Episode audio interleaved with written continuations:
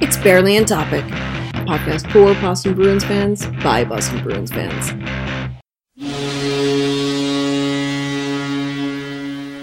Okay, welcome to Barely On Topic. This is episode 507. We're here recording to you on November 17th, 2019, in the midst of a spell where the Bruins have dropped five of the last six. Is that the correct count? Yes, it is. I mean, this does come with the caveat that of that five of the last six, they have taken a point in all but one of them. Yeah, because shootout. This is like far and away the least awful swoon that you could come up with, basically, in that scenario. Yeah, that's fair. And I know the play's not been good, but I think it's just that the depth is just being flogged here, right? Yeah, you have Paul Carey in the game yesterday. I mean, you're scraping the bottom of the barrel there. So, yeah, I guess just, Tim, you want to quickly go over the past week? Remember when we recorded before the Philly game? Before the Philly game. Okay. So, the past week's hasn't been great to Boston.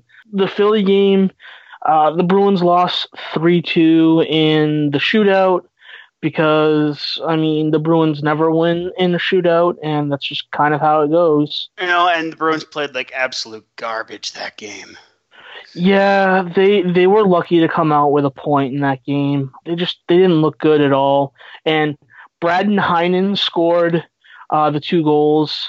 So kudos to them for actually doing something in a game that was just ugly. It was just really ugly. Brad's been on a roll this week, despite the team's state of affairs, right? Now, and part of that was that was the game that Krug went down in, right? Yes, that was the game that he went down in, and the Bruins gave up two goals early, and they were down 2-0 most of the game, and then they had to get two in the third to tie it up and force it to overtime. Yeah, and so Krug played the entirety of regulation, I believe, and then didn't join the team. Then wasn't on the ice for the 3-on-3 overtime. Right, he had 9 minutes and 15 seconds time on ice there, so he still played a decent chunk. But yeah, overtime he was not in. Oh, only that little. Okay, 19:15. You mean? Yeah, 19:15. Yes, he played full regulation. And as in fact, woof. That's a pretty good encapsulation of what's happened since. Although things have been more distressing, right? Obviously, Tuesday against Florida. I don't watch Tuesday games, so I didn't see it. But you blew a 4-0 lead in the third. Yeah. See, the Florida game, for the first two periods, it felt like, oh, this is the team. They're back. Everything's fine. They've been playing like crap lately, but hey, we're good. Everything was back, and then the third period happened, excuse me. And yeah, that was just god awful, giving up the four goals there. And you felt it coming the entire way. The Bruins couldn't get the puck out of their own net, out of their own zone. They couldn't do anything that fourth period. Everything they did well the first two periods, they weren't doing that third period. And then, of course, losing in a shootout again, because it's written in the stars that the Bruins can't win on a shootout. Yeah, I saw someone, I don't remember who, had done the math, and the Bruins have been legitimately the worst team in the shootout since it was introduced or something like that. Which, yeah, no shit. Yeah, I don't know what it is. I don't know if they don't practice the shootouts. They also had a weird group of four that went: Wagner, Marchand, you expect, Coyle, and McAvoy. You didn't have Pasta. You didn't have Bergeron. I don't know. It was a weird group. Considering Pasta and Bergeron are the two best natural shots on the team, with the possible exception of Marchand. Fuck. Yeah. So apparently I saw something like that. Cassidy said something about like I guess Asenza goalie Bob chooses the shooters for the shootout, which seems like a very strange thing to me. Oh, okay. I mean, maybe he's choosing guys he wouldn't want to face himself in the shootout, and that's their reasoning. But like Wagner, I don't know. Like, yeah, that's a weird move. That's a weird move. I mean, like Wagner does have softer hands than he gets credit for, but he's no like Sean Thornton, right? Right, exactly. And, I mean, yeah, there's not much else to say. I mean, they blew that game to Florida, and that sucks. And Florida's – oh, the other thing is, too, they chased Bob out of the game. He didn't play from the third period on. Well, that's just it. Florida, they absolutely shelled. The team just disintegrated in the third.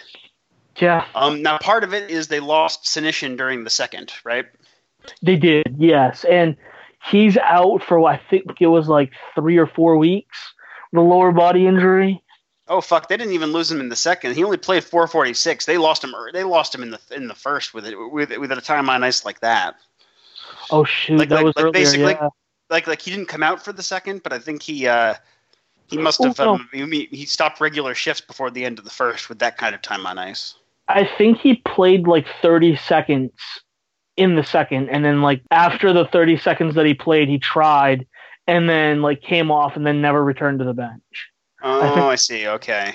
Again, yeah. Tuesday games. I never watch Tuesday games because I go to trivia on Tuesday nights. But yeah, so that's that fucking happened, and that's too bad because the Bruins put up outshot the Panthers, 38-29. Yeah, Tuukka was just bad, and he's kind of having one of those stretches that's kind of bad. And it's one of those things. I think someone mentioned it. I can't remember who it was, but.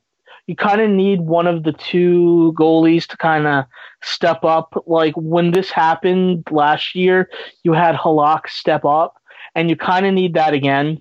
He's capable of it, and he kind of did yesterday. But yeah, it's like fuck, right? Anyway, so that game happened. Then Friday happened to the Leafs. Like so, that's Friday against Leafs. That's usually like a schedule clearer, right? Like you open up schedules like Bruins Leafs. This is gonna be a fucking time. Now, I understand that the Leafs have been sort of joyless to watch this season, and that's exactly what that game was. Despite it being a 34-31 on the shots, I got no pleasure and a win. I got no pleasure of watching that game. It was fucking dull. Yeah, there wasn't a lot going on. The Leafs are bad, like really bad. Like you see their record; they're 9-9-4 now. You know that's like obviously a terrible record, and they're not doing well. They're fifth in the Atlantic. And you know things are kind of going poorly. Well, their goal differential is underwater. Yeah, their defense is awful. They're a -6 on goal differential. They only have scored one more goal than Boston, but have allowed 24 more goals than Boston has. And the first Marchand goal, 11 seconds into the third. I mean, the defense. I don't know what Rielly and I think it was Barrie were doing. Or no, Rielly and Ceci, excuse me. I don't know what they were doing, but like they let Marchand kind of like skate in and do whatever the frig he wanted, and he scored 11 seconds into the third. I mean, both of those Marchand goals in the third were beautiful, beautiful things. They were both from absolutely awful, awful, impossible angles, and went basically the exact same spot. They were all high blocker high. Yes. Yeah, blocker's left hand. Yeah. Yep. Blocker high, which is not usually a soft spot for a lot of goaltenders. Usually it's glove high, right? Right, yeah. No, and they're running into this problem where Anderson can't play every game. And even when he is playing, he's kind of playing like average. And they need him to like play better than that with their defense. And they waived Michael Hutchinson this week and called up Casimir Kaskisuo. I think that's how you pronounce it. It's a pretty fucking metal name, actually. Yeah. I kind of dig it. He also lost last night. Leafs are on a 5-game losing streak. Ooh, yeah. Babcock is so getting fired before the end of this month. He's got it. And I'm kind of here for it because, honestly, like Babcock's coaching awfully because, well, Babcock's a bit of a petulant child, and Dubas took away all of his toys, right? He did. Marlowe, Hainsey, Zaitsev, Connor Brown. all of his toy. And Nazem Kadri, and actually, I think that's the big one that's really underrated here. And even Leafs fans aren't talking about this. Is losing fucking Kadri, I think, has maimed that team. Like, Alex Kerfoot's a solid third-line center, but I think last year a lot of their offense was because the Kadri line was devouring all the hard minutes. Yeah. And so it left Tavares and Matthews to be Tavares and Matthews. Add to that the fact that Marner, who's now injured, has been awful. Rielly, who's always been awful defensively, has been awful in both zones. Yep. Tyson Barrie has been less than his reputation. And then Cody Ceci suffers from a terminal case of being Cody Ceci. Yeah, that's unfortunate. Is it, though? Is it, though? I mean, he is making a ton of money to do absolutely nothing. So, I mean, there is that. I think you're right about losing Kadri. I think he has 15 points in 20 games with Colorado. That's something they could use, and he's always been one of those guys that's good defensively as well. Well, as I said, I don't even think it's the scoring they miss. It's him absorbing all of the hard minutes for Tavares and Matthews. I mean, don't get me wrong, I hate Nazem Kadri with the fire of a burning thousand suns, but you also can't help but feel bad for him because, like, you know how long he was in the league before he started getting any respect from Leafs media? True. And, like, trading him is going to be, like, the downfall, which is kind of hilarious. But also, the other thing with them is, with him gone, they're so top-heavy. Like, in terms of, like, contracts and, like, talent, they're so top-heavy, and that's what they're running into. They have like 4 big contracts or 5 big contracts, and they're trying to fill in with the rest, and they just don't have the money to get better people in there. Well, that's just it, right? And while I do like Kapanen, Janssen, and Kerfoot, that's a killer third line, and I think they're all overpaid, just a little bit, right? So even some of their bit players are too expensive. So now that's okay. 2 of your top 6 wingers and your third line center being gently overpaid on top of your big 4, with the exception with Tavares and Matthews are fine. Marner and Carl and Nylander are both overpaid. The rest of their forward roster is Zach Hyman and then a shitload of bargain basement wingers. You know, some of them are good, like Mikheyev. That's a great find, but the rest of them, it's like, okay, so you're then the best of the rest of the bunch is like Trevor Moore.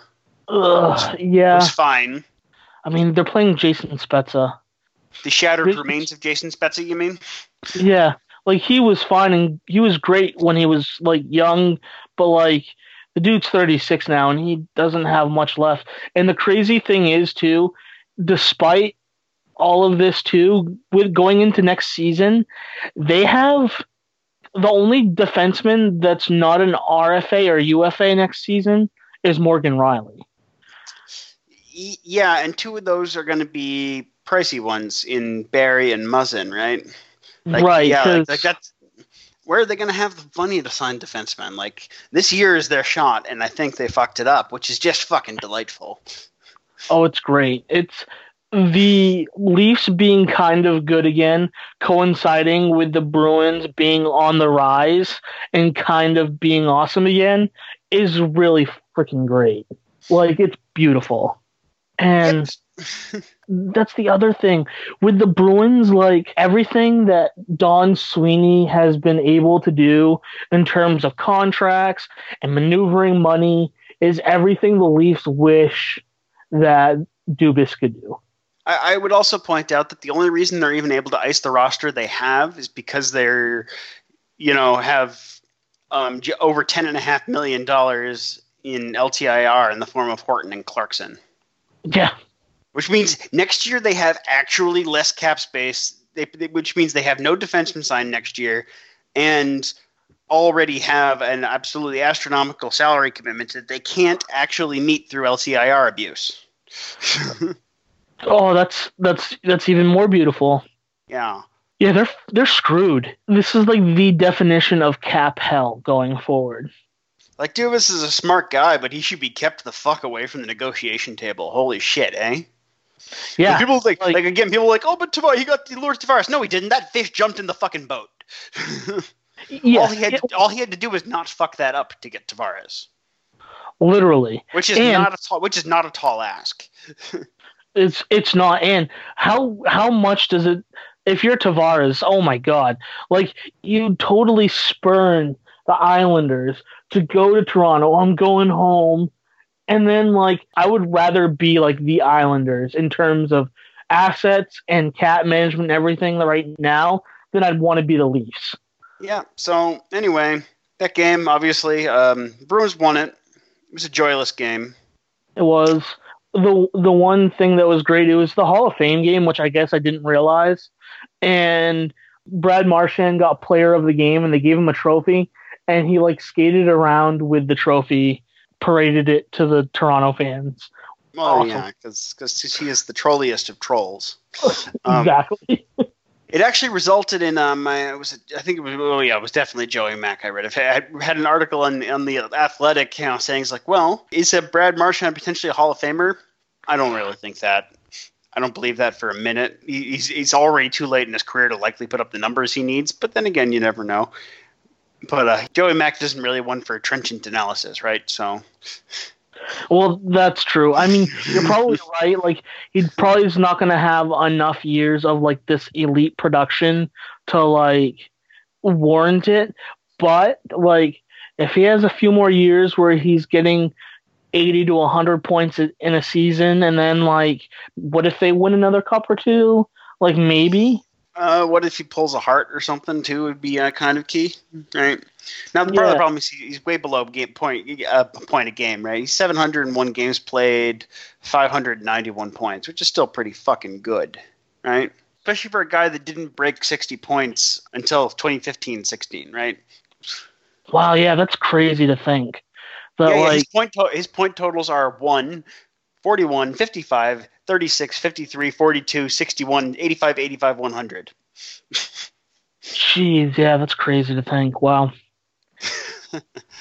Yeah. He's turned himself into an elite player. I mean, that's kind of what it is.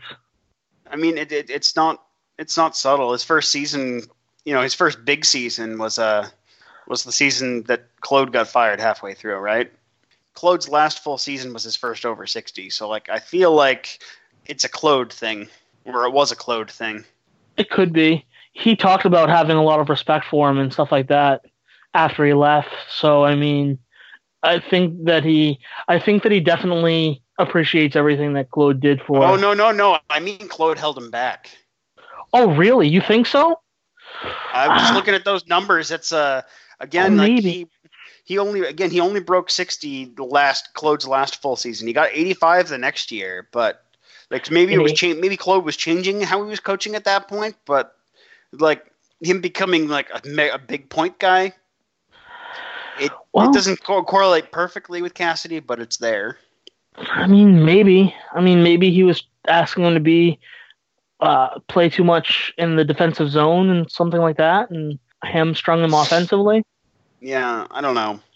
In any case, it was a joyless game, but Brad was fantastic at the end there. Just like single-handedly, it's like, okay, this is enough bullshit. Let's just make this so. And he did. Then there was the game yesterday. They lost 3-2 in a shootout because, as we've said, they can't win in a shootout. And this was a game where, frankly, well, we'll start off with the headline here is they didn't have Bergeron. What happened, by the way? I didn't see Bergeron get hurt during the Leafs game, and I didn't know. I didn't even know I'd already decided not to watch the game yesterday because I'm like, I got no joy out of Friday, and it's the second night of a back-to-back against the Caps. This will suck. And then, like, halfway through, I checked the score, and then I checked the box score. I'm like, wait, where the fuck's Bergeron? Yeah, this actually kind of happened relatively late, close to game time. What Cassidy said is that it's a lower body injury, and the thought is he's day-to-day right now. He wanted him to be out this game because he thought he could come back for the next, and he didn't want it to turn into a thing where he would miss 4 or 5 games in a row. So he's missing this one now to kind of prevent that. Okay. So I guess that's where it is. Like, it could be a lingering thing. Part of me just wonders if it's that groin again because it's a lower body injury, and Patrice's groin seems to always be injured now. And the other thing that kind of leads me to believe that is the last few games, the Bruins have, especially yet last night, but like without him, but they've been kind of shitty with like face-offs recently. And part of me wonders, like, you know, they only had 47% of the face-offs against Florida, even against Toronto. They only won 38% of face-offs against Toronto. They've been kind of shitty, and part of me wonders, you know, is it the groin for Bergeron? That's when he's kind of not Bergeron on the face-off dot. Well, I'm looking at it now, and yeah, Krejčí was the only person to hit 50% on at the dot yesterday. Yeah, both Corrali and Coyle were at 43%. Was Coyle playing wing or center last night? He was second-line center. Oh, yeah, you kind of have to at that point. At this point, huh? Anyway, so this is fucked. In order to call up Paul Carey, they had to put Carson Kuhlman on LTIR. Yep. That's after already after this week did a variety of things. I guess that's the thing to talk about now is injuries. Like, so the game sucked. It's what it is. But I think there's reasons for this. Yes. So currently, injury reserve is at the time of our last recording. There's, of course, been two developments. Torrey Krug got hurt later that day. He is now on IR, as is DeBrusk, because, of course, you only need to miss 3 games to qualify for injured reserve. So hypothetically, both of them have now missed enough games that they can come back whenever they're ready. Right. You don't have to wait. Right. Backus, of course, is still not skating. Brett Ritchie's been skating, isn't on injury reserve, but hasn't been playing. So, yeah, and, of course, now Zach Senyshyn has a lower body injury and is expected out like a month or so. Yes. So we talked a bit about the injuries last week, and at the time we were saying that the only, like, important contributor that was injured was DeBrusk. Now this is no longer the case because Krug's injured, Bergeron missed yesterday's game and, you know, may well miss more. And now, of course, we have so fucking many wingers that are injured that we have, well, that our roster last night included all of Lindholm, Bjork, Frederick, Carey. Ugh. That's not a winning formula. No, it's not. Now, mind you, Lindholm's been interesting and a pleasant surprise, and in fact, he's currently still is the only player in the league with over 100 minutes played who has not allowed a goal. Damn. Okay, Parr. He scored a goal. That's his only point. But nothing happens at all when Parr Lindholm's on the ice. That's actually not a bad thing. He may not be scoring, but like at least he's not giving up anything either. So I mean, I'm okay with that. I mean, it sounds like he's very good and very aptly live up to Joachim Nordstrom's heir apparent for next season, which is almost certainly part of what he was signed for. Oh yeah, that makes sense. So like, it's injuries piling up. The fact that we have 4 right wings that are not available to play right now. Right, yeah, and I will note that Ritchie, Krug, DeBrusk, and Moore skated yesterday morning, and the closest to return is Brett Ritchie. Well, that's again, he's the only one that hasn't been put on either IR or LTIR, right? Today they put Kuhlman on LTIR, and that's because they needed to create a bit more space because of the Carey call-up. And I saw a suggestion that based on his timelines, it would be unsurprising to see Senyshyn on LTIR soon as well, just so the team doesn't have to carry his 800,000 because things are that tight. Yeah, that would make sense. Which again brings us to what the fuck are they going to do when Miller or Moore come back? Yeah, I don't know. They're doing pretty well with this cap maneuvering right now, and it just so happens that injuries are going to help them out to be able to like maneuver stuff, but like you can't rely on injuries to help your cap management. Like that's not realistic. Someone has to be traded or go. And my thought is David Backus isn't even skating yet. Maybe he goes on LTIR. And that has to happen like, for either of them to come off. Not just both, either. That's true. And not only do I think that, it could be like a year-long thing. Just because with his concussion history, and it's likely a concussion, like we saw the hit. Well, you saw the look on his face. People talked about him being upset. I saw someone that had no idea where he was. Yeah. Like, honestly, after that head-on hit with Saborin, Backus was upset, sure, but really, I don't think Backus had any idea where he was. Like, he looked shell-shocked, not upset to me. Yeah, That could be, and that I could see Backus being like an LTIR goodbye type thing. At this point in his career, I've said it before, I worry about him beyond like his life after hockey. With all the injuries and stuff like that, maybe this is a good time to like step away. Yeah. We'll see what happens there, right? In any case, like, this team's a bit of a mess right now, but the bottom line is it's a lot of injuries, and I think it's you're having too many people playing further up the food chain than they were ready to do this year. And at the end of the day, the Bruins have still only lost one of these bad games in regulation. It was only the only regulation lost is the Habs game. Yeah, that's the only one. So I mean, despite all the injuries and stuff like that, they're not the Leafs. So like we don't have to panic. There's no this is not hitting the panic button time. Well, it says the record's still 12-3-5, and they still lead the division by 3 points. Yeah. I think once everyone comes back, once they figure out what to do with the cap and things like that, I think they're going to be okay. And we saw how elite this team was when everyone's healthy. Like, they're going to be good. And with the injuries, I mean, Urho Vaakanainen's looked pretty damn good being called up. And that's great because in Providence, he kind of was playing kind of crappy. Like, for like 3 quarters of the year, and then like the 3 games that he got called before he got called up, he actually looked like himself again, and he's looked great since being called up with Clifton. I will say that I'm kind of impressed. Like, I was originally kind of skeptical about the call up. It's like, but Urho's been like playing like noticeably, like even big Urho boosters like Bruins Network were saying it's like he's not playing great.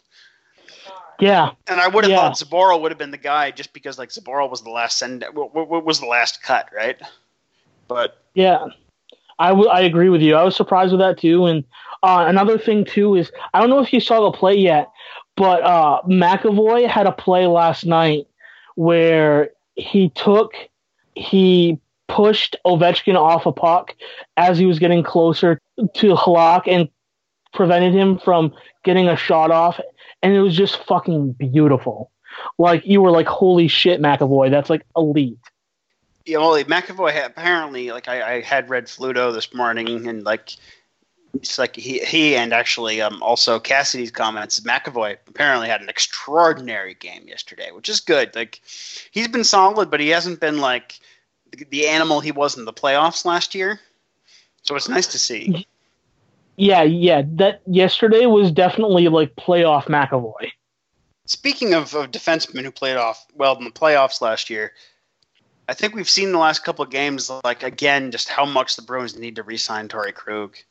Like, Grzelcyk is acquitting himself fine, but the power play hasn't been itself. No, and I don't know if you saw anything, but they had Grzelcyk play a lot of the overtime. There was like this sequence of like, it was almost like a 1-minute long sequence where Grzelcyk tried to enter the zone. He would skate around and then he would skate back out to reset it. And he reset it like 3 or 4 times in a row. And you're just like, okay, like it's one of those things where like, damn, like anyone who thinks that like Grizz can like pick up this Krug mantle, like right now doesn't know what they're talking about. Like I love Grzelcyk. I love Grizz, and I fully think that next season our top pair will be McAvoy Grzelcyk. Yep. I adore Grizz, but he is not Krug. He's not. People just like, oh, he's smart and he skates well. It means he's Krug. No, he's not. Krug is a fucking anomaly. Grzelcyk is just like a great defenseman. Yeah, that's what it is. And like Krug is so vital to the offensive production on power play. There's no one that can really get the puck out of the zone like him. Like we even saw it 2 years ago when he got hurt in the playoffs. Oh God, yeah! Like when he got hurt in the playoffs, the Bruins are like, "Well, we will no longer be leaving the zone." The end. Yeah, that's exactly what it was. And I mean, last night Halák was absolutely on fire. Like he was spectacular, and he was literally the reason why that the Bruins came out with a point yesterday. He was a 955 in a losing effort. Like, holy shit, right? Yeah. and he had some spectacular saves. The one in the shootout where he was sprawling and he did this 360 thing, like he was insanely good. He was insane. And honestly, I know he's a free agent at the end of the year. Depending on how the development of Kaiser or Vladar go, I mean, you may have to look at like trying to keep him beyond this year. Yep, it's I mean, they've done well without him in this stretch, right? They've in the four games without him, they have, of course, in fact, scored 10 goals in 3 games. Yep. Problem is this is demonstrating how critical he is defensively too, right? I mean, he doesn't play penalty kill, but like Krug is kind of a key cog in the 5-on-5 defense too. So like, yeah, I think it's increasingly becoming they need to do what they need to do to sign Krug. Yeah. Like, I don't, even if he's going to cost too much, I don't think this team can afford to walk away. No, I'm with you. I think he's too vital, and we've talked about it too. Like, if you give him a long contract, I mean, this could very well be like your future captain, depending on how much longer Bergeron plays and things like that. Well, that's just it, because I think, as much as I love Brad, and I do think he is the heart and soul of the Bruins, you absolutely cannot have someone that spends that much time in the box as your captain. Right. And like, yeah, you sign him a long contract. It'll be bad at the back end. It's like, well, here's the thing. At the back end of that contract, the team's going to be bad anyway. Yeah, Bergeron, Krejci, Chara, all of them will be gone. Marchand will be well into his 30s, and Pastrnak will be past his offensive prime. Like, honestly, there's no real downside to signing Krug long-term in that scenario, as long as you position yourself to make sure you can re-sign McAvoy and Carlo when their contracts come up. Exactly. Which, again, given the large amount of money coming off the books around those times, is not a problem. Also true. Like, they have a ton of money coming off with Tuukka et al. Exactly. With the big 3 contracts expiring after next season, like, it's not a problem. So, like, yeah, I think now even if it's going to cost him 8, and I don't think it will cost the Bruins 8 to sign Krug, I think adding on to last week's discussion, it has to happen. I agree. I think you have to. You can't. There's no beating around the bush at this point. Like, Krug has to stay. That's going to piss a lot of fans off, because there's a lot of fans that just have this weird. The people who hate Tuukka, it's like that. The growing cadre of people that hate Danton Heinen, and this is the most fucked thing, the Venn diagram of people that still stand for PJ Axelson and hate Heinen, I guarantee that's almost a circle, which is funny because Heinen is fucking PJ Axelson. Yeah. Yeah. He's Axelson, except better. Yeah. Yeah. That's the hate for Danton Heinen. And I think a lot of it is people just don't understand his game.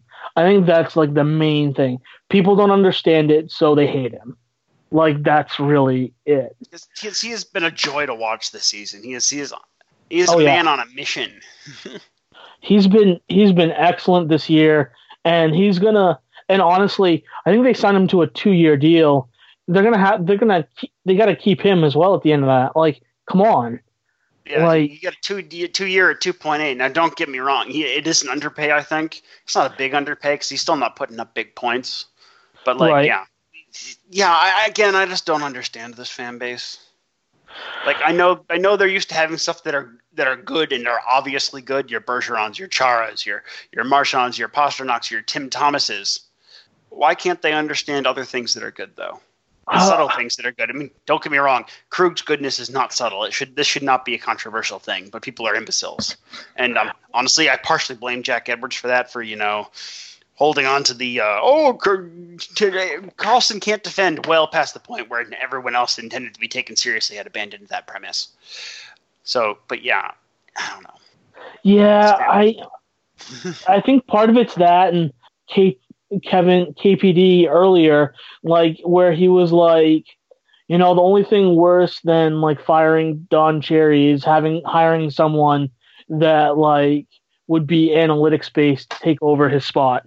And really, because like, don't get me wrong, talking about analytics is hard, but there's guys that do it well. Dmitry Filipovich comes to mind. He's the host of the PDO cast. He's actually really good about talking to analytics. And put together a smart panel, you know. I would do like Filipovich, Ken Hitchcock, and then pick a really engaging, smart former player, you know, like an Andrew Ferentz or something. Yeah. Moderated by Ron McLean. I think that should be the Hockey Night in Canada first intermission panel. It's not Coach's Corner anymore, but like you got a smart coach, you got a relatable stats guy, you got a smart and engaging player, and then you still got Ron McLean. Like seriously, Sportsnet put together that panel specifically right now. I agree. Yeah, so I think that's part of it. They just don't embrace. They're too wrapped up in the big bad Bruins and we must hit everything that moves. Yeah, it's just what it is, and I'm kind of like over it. They want Milan Lucic playing every goddamn position. Like that's what they're looking for. I mean, Milan Lucic can't play any position now. Yeah. Like it's just simply not. It's not even that he's like a bad NHLer. He's just not a capable NHLer. End sentence. Yeah, they're too wrapped up in the big bad Bruins, and we need to just punch everyone in the face and beat everyone up. And the people that don't do that, or the people that don't do that and don't score, no, they suck. They must be terrible. And Krug's not like 7 feet tall. And not Zdeno Chara, so he must suck. Yeah, so there's that. Now, some interesting things in the league this week. It hasn't been a super active stretch for hockey news specifically, with the exception of the Don Cherry thing, which I'll circle back to in a minute. I have things I want to say about that. Sure. But I guess, this week Ilya Kovalchuk's been in the news. Oh, yeah. So, and it's been conflicting. So he was told during this week he was going to be a healthy scratch. But the rumor early on was that he was told that he was no longer going to be with the team in the foreseeable future, and he could continue practicing if he wanted. This was reported by both Elliot Freeman and Pierre LeBrun. It sounds like it's more nuanced and confusing than that. Like apparently, Blake later said to Friedman that it was just a healthy scratch, but who knows now. Like there's talk of them releasing him or releasing him after his bonus payout next month or trading him after his bonus payout. It's like he's a 35-plus contract, guys. Apart from giving him his freedom, the Kings gain nothing from that. Nope. So anyway, it's like – and let's just circle back to holy fuck, the Bruins dodged that bullet good, didn't they? Yes, but there's also a large part of the fan base I've seen that are like, hey, let's take that bullet again. Here's the thing. And you can see the arguments like, well, maybe they just did 1-for-1 straight up Bacchus Kovalchuk, right? Figuring Kings are going nowhere, they could absorb Bacchus's hit. But Bacchus is still capable of contributing. I don't know about that in Kovalchuk's case. Like he's failed to mesh with three coaches now. Yeah, it may be that point. He may just be at that point in his career where the only place he's able to like play and mesh is the KHL. I mean, he might not even be capable of that now. He just hasn't looked good. So anyway, that's happening. No, the Bruins should not pursue him. He will not fix the second line right wing issue, and we have innumerable third line caliber right wings. So he would just be yet another one of those. In the vein of any number of other third line caliber right wings the team has attempted to play this year, be they Bacchus, Ritchie, Kuhlman, Senyshyn, et al. Yes. Now, circling back to the Don Cherry thing, of course, the night before we recorded our last episode, Don Cherry said some awful things about immigrants, and subsequently, on Remembrance/Veterans Day, depending on which side of the border you're on, was fired.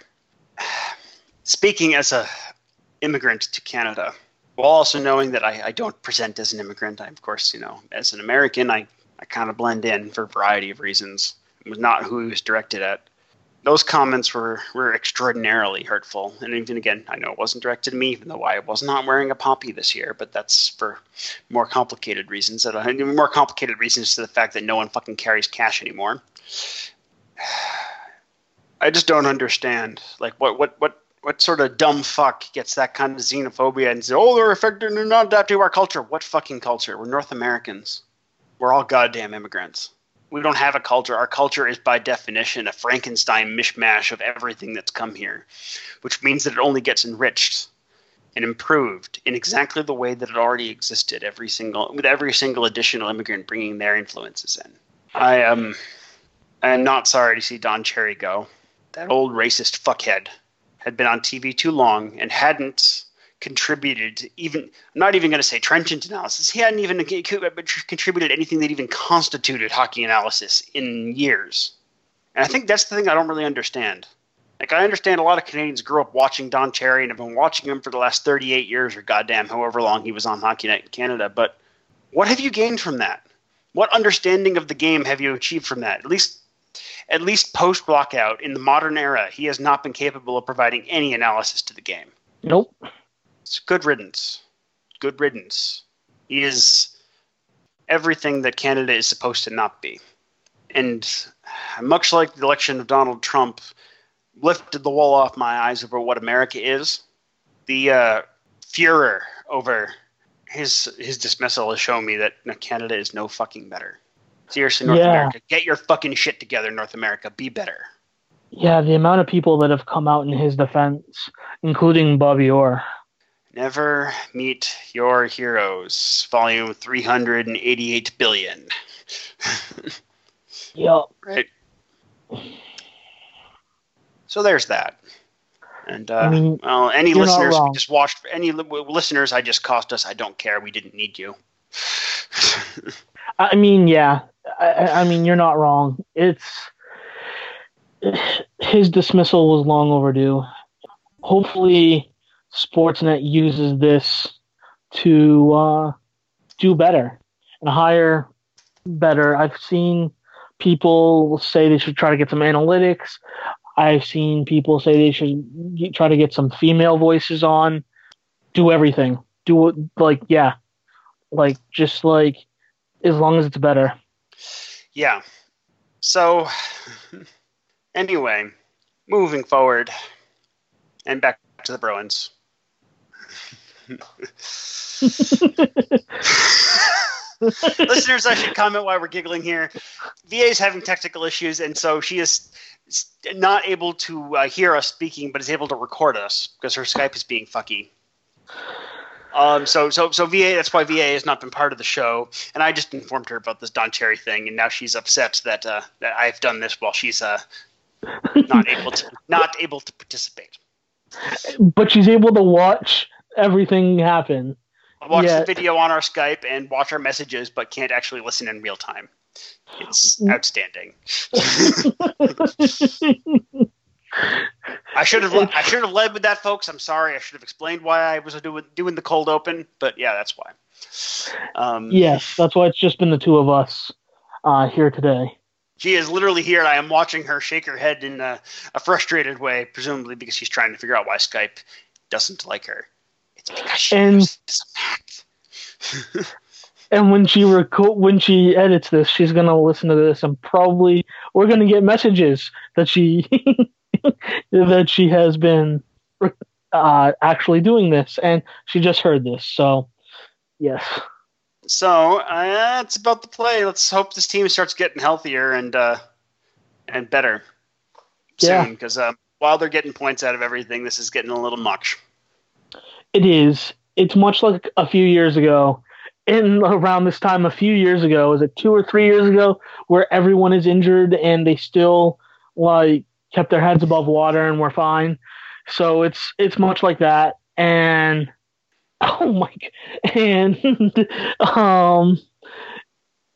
need to just get healthy. And the good thing is there's a lot of guys skating. Krug skating, Dubrovska's skating.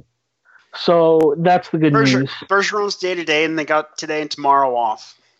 So, and actually looking at the schedule for the rest of the month actually does them some favors for trying to steer out of the skid. Oh, thank God. So I guess I'll go pivot there to the schedule reading, right? Yeah. So this week, the first game this week is on Tuesday. That's November 19th, 7 p.m. Eastern time at the Prue. They're playing against the Devils. That's how you steer out of a skid. Is he playing the Devils? Yeah, that's definitely fantastic. And honestly, despite the Devils being bad, is these two teams have hated one another for the last couple of years. They're always fucking nonsensical chaos games. So that's worth watching, probably. as dull as the Devils are otherwise. Plus, gives you a chance to, so Taylor, they're going to trade you this season, aren't they? Or, how would you make a cut for him with Boston? Just saying. Ooh, okay. I mean, left wing's not really what we need, but, a player like Taylor Hall can play on the off wing, right? Also, fun fact, the New Jersey Devils are 7-8-4, so that's 8 losses and 4 overtime losses.